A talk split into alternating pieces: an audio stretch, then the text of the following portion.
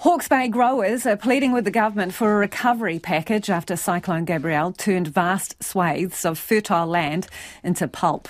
One of New Zealand's fruit bowls, the region's orchards, have been left devastated by the destruction of the storm that hit quickly and hit hard, potentially leaving a multi million dollar hole in the industry. And as Jimmy Ellingham reports, many have lost not just their businesses, but also their homes. Standing in front of a pile of trees that used to form part of his apple orchard, Jerif Van Beek struggles to contain his emotions. This morning, my, my wife and I, we, we had a bit of a cry, but need to, we need to keep going, and that's what we do. And, but I, I, would say there will be times when, when this all sort of dies down and all the help, because everybody's got day jobs to go to, and we're on our own again when it, when it will really hit. So um, devastating you know, at our age, uh, 60-ish you know, we have to start all over again. That includes possibly rebuilding the house Mr. Van Beek and his wife built themselves 20 years ago. Their business, Riverside Cherries, was flattened by a torrent of water from a raging river which burst its banks and tore through growing operations near Hastings on Tuesday. So we've got 14 hectares of apples here, and we've got another 7 hectares of cherries, and the apples are all flat on the ground all washed out, completely gone. There's only green grass left and the irrigation pipes st- sticking out of the ground. The tree, I don't know where the trees are. There's a mountain of, of apples, apple trees behind me, but there's far more, and I don't know where they are. They've just gone down the road road, with the force of the river, they've just been taken away. The cherries will probably grow again.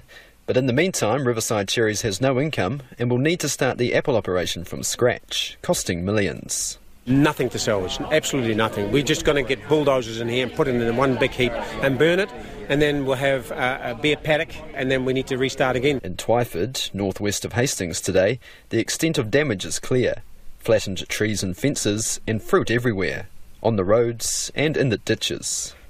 So even yesterday when I came through here, this was all flooded in water, so it is, is receding. But I mean, look at these trees. I mean, they'd be about three years old. Huge investment. You can see all the infrastructure, and it's yeah, they're, they're destroyed. That's Catherine Wedd, national candidate for Tukituki and former director of New Zealand Apples and Pears. She drove me around for a look at what's been lost just ahead of harvesting. It's clean-up mode. Usually at this time of year, everyone would be out picking the apples. Instead, they're now just trying to clean up all the mud and debris and everything else. Oh, look at over here. This is just totally gone. Just, you can see the impact here. Wow. These trees just totally blown over. Apples alone are a $1 billion export industry for New Zealand, and most come from Hawke's Bay. For some growers, such as Leon Stallard of Claremont Trust near Havelock North, it's a waiting game. At the moment, we haven't had water rushing to the orchard, but we've got water up to here at the moment and it's rising. So, I mean, we've got trees that are under uh, 40 mil of water. So that's up to your knee? Up to my knee at the moment, and, it, and it's rising as all the other water comes in from the outline, the hills and the ranges. And as it's pulling on us, and the rivers are so full, the water's got nowhere to go. And it's not just fruit growers having an anxious wait. Beekeeper Jeffrey Flanders says his business, Flanders and Moffat, has 1,700 beehives it can't get to yet, although he knows plenty of equipment has washed away. It's just devastation, and it's the unknown, you know. You can't make bee boxes, you can buy bee frames, you can't make. This gear is just doesn't come up on the shelf and, and turn up. And you've got to have money, you know. We've had a, a low crop, low price, and now a massive disaster.